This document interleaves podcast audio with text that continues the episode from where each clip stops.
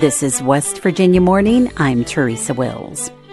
Having women on the field in large university marching bands is so common, most people don't think twice about it.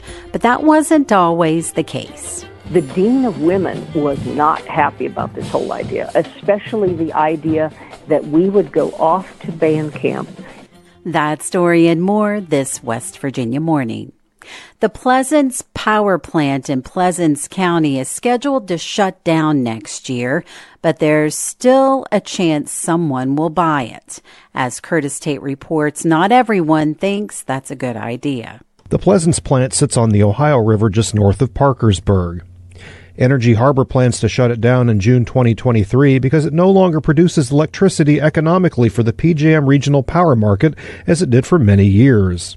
However, there are three potential non-traditional uses for the plant, according to the Institute for Energy Economics and Financial Analysis. The plant could be converted to produce hydrogen from natural gas. It could generate power for cryptocurrencies, which require a lot of energy. A coal company could purchase the plant to guarantee a user for its production. But they've left that door open just a little teeny tiny bit for somebody if they want to buy it. That's energy analyst Dennis Wamsted. Wamsted argues there are many reasons the plant would not be a good investment. First, the plant is more than 40 years old and would require a lot of upgrades.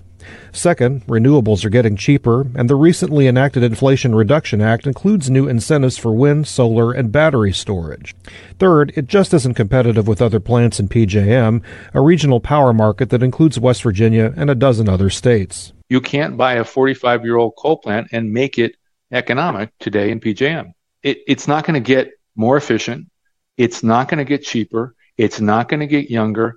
Maintenance costs are going up. So you end up with a plant that's costing you boatloads of money, and you're making no revenue off of it. Further, he says there are powerful incentives to help the community plan for a future without the plant. Federal money is available specifically to assist coal and power plant communities. And the right thing to do would be to start planning to transition away from it. It won't be popular, but that would definitely make sense. For West Virginia Public Broadcasting, I'm Curtis Tate in Charleston. The Allegheny Front, based in Pittsburgh, is a public radio program that reports on environmental issues in the region. Here's their latest story on the 60th anniversary of the groundbreaking book, Silent Spring, by Rachel Carson. It's the 60th anniversary of a book that sounded the alarm about our indiscriminate use of chemicals and made science accessible to regular readers. This is the Allegheny Front Environment Update. I'm Carol Holzapfel. Rachel Carson's book, Silent Spring, was published on September 27, 1962. She was the first, really in a popular way, to bring forward the fact that synthetic chemistry is not the marvel that the chemical industry had projected it to be. That's Jack Doyle, a mostly retired research analyst and author. He's been writing about contemporary history and pop culture at his site, The Pop History Dig, since 2008, where he meticulously researches articles on everything from sports to environmental history. I'm pretty fanatic about it. And he's written about Carson's book and its legacy. Silent Spring was originally released at a time when chemistry was just the top shelf in the economy. I mean, you had major companies, DuPont, Dow, and others that were making, huge profits on these new substances. But this was a time when we trusted the golden horn of science to deliver wonder products. Wonder products came forward from all of these companies, and they weren't challenged. They just weren't inspected beforehand. It was used first, asked questions later.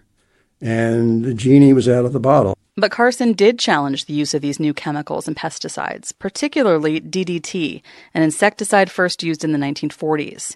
Doyle says she wasn't a radical in the sense that she stormed the barricades. She used her scientific training and thoughtful, methodical research to make her case. And she had amassed quite a library and a research dossier of DDT's effects around the world. And that comprised sort of the backbone of her story. At the time, DDT was sprayed in a fog over crops, among other applications. Carson wrote about how the chemical didn't just kill the insects it targeted. In her example, DDT was sprayed on elm trees to protect them from a beetle, but the chemical remained on the leaves, When the leaves fell from the trees, earthworms ate them. Those earthworms were eaten by robins who mysteriously could not reproduce. Other robins died, leading to a silent spring. She showed how minute amounts of chemicals were being biomagnified in the system. And in the process, she brought forward the whole notion of ecology, ecological system. And in a fashion, her work became sort of the backbone for the modern environmental movement. But there was a cost. Doyle says the chemical industry pushed back swiftly. You know, she was called everything from a nature nut to a communist for her critique. And she withstood it, and she was vindicated. Doyle says the Kennedy White House formed a scientific advisory panel to look into pesticides. Its report a year later showed her work was sound. And for Doyle, it still resonates. Very relevant, in fact, to what we're seeing today. I mean, we have an onslaught of 80,000 chemicals in commerce, and 2,000 are invented every year. The worry is that we're nowhere close to having good toxicological profiles of what those chemicals do. Jack Doyle writes the Pop History Dig website, where you can find his story about Rachel Carson and many other environmental and historical figures and events. He wrote an op-ed in the Pittsburgh Post-Gazette this spring entitled, 60 Years Ago, Pittsburgh's Rachel Carson Was More Right Than She Knew. There's more at AlleghenyFront.org. That's the Allegheny Front Environment Update. I'm Carol Holzapfel. The Allegheny Front is based in Pittsburgh and reports on regional environmental news. This is West Virginia Morning. I'm Teresa Wills. It's 7:51.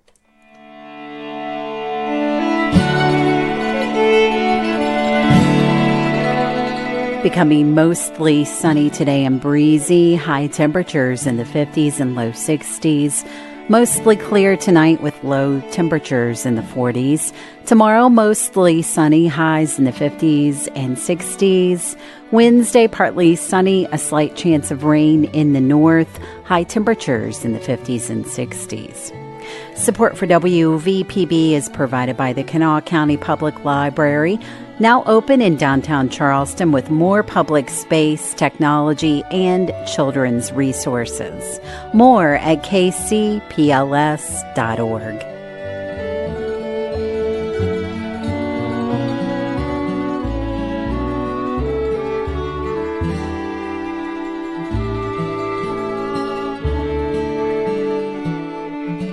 This college football season, West Virginia University's Marching Band is recognizing 50 years since women entered their ranks. Reporter and former member of the band, Shepherd Snyder, spoke to some of the original female members. The Mountaineer Marching Band started as a males-only military band in 1901. Back then, every man attending WVU was required to take at least one course in military science, and joining the band was a way to fulfill that requirement while continuing their interest in music.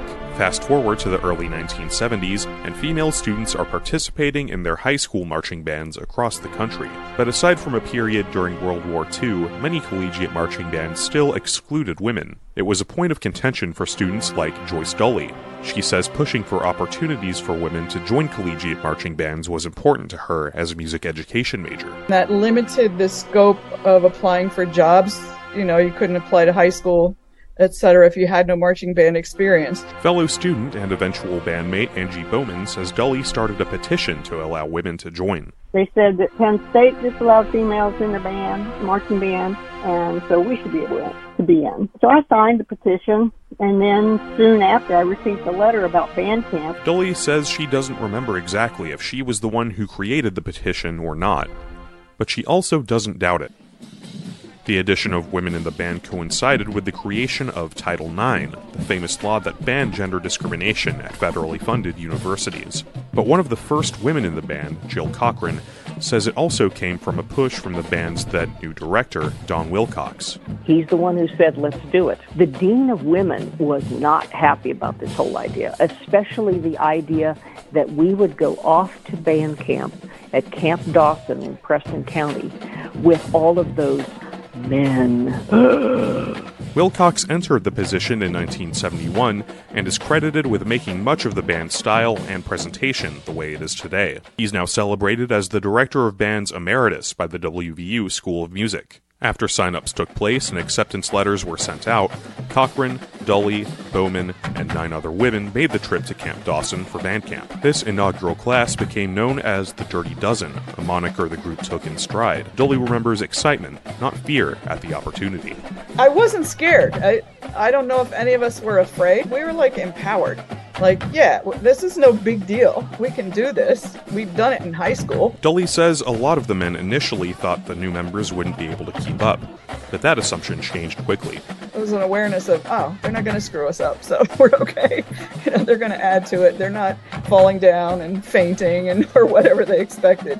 A page on the band's website detailing its history says the 1971 season fielded an all-male band of only 88 members, but by the end of the decade, the band ballooned to around 280. Eileen Smith Dalabrita, who joined the band during the 72 season but after that first band camp, says she thinks the addition to add women was also a matter of practicality. Having women in the band vastly expanded the pool of musicians. And by 1975, the fall of 1975, there were more people who wanted to be in the band than there were positions for them.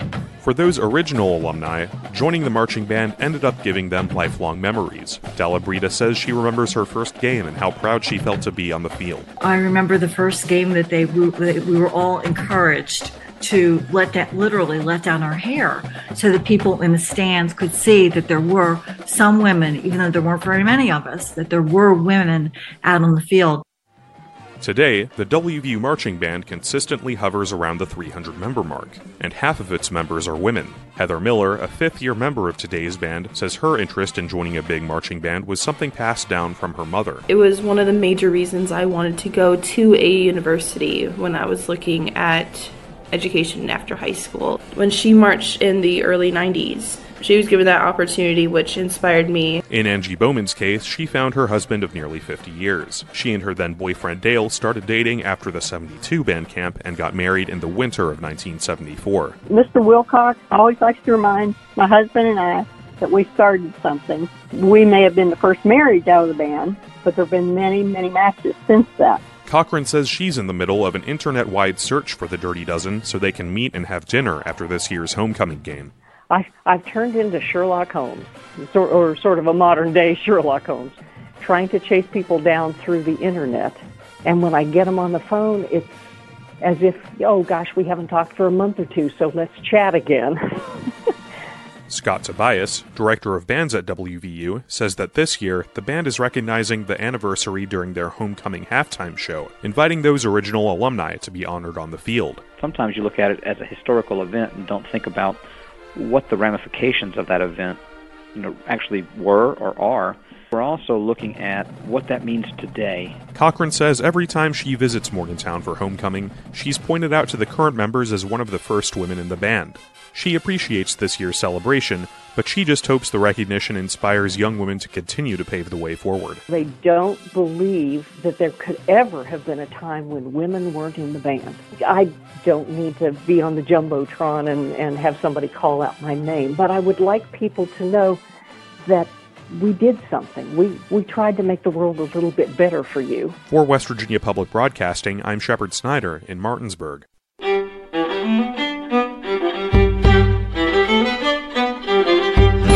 West Virginia Morning is a production of West Virginia Public Broadcasting, which is solely responsible for its content. You can keep up with the latest West Virginia news throughout the day on our website, wvpublic.org. Support for our news bureaus comes from West Virginia University, Concord University, and Shepherd University. West Virginia Morning is produced with help from Bill Lynch, Caroline McGregor, Curtis Tate, Chris Schultz, David Adkins, Eric Douglas, Jessica Lilly, Liz McCormick, Randy Yowie, and Shepherd Snyder. Eric Douglas is our news director, and he produced today's show. I'm your host, Teresa Wills. This is West Virginia Morning.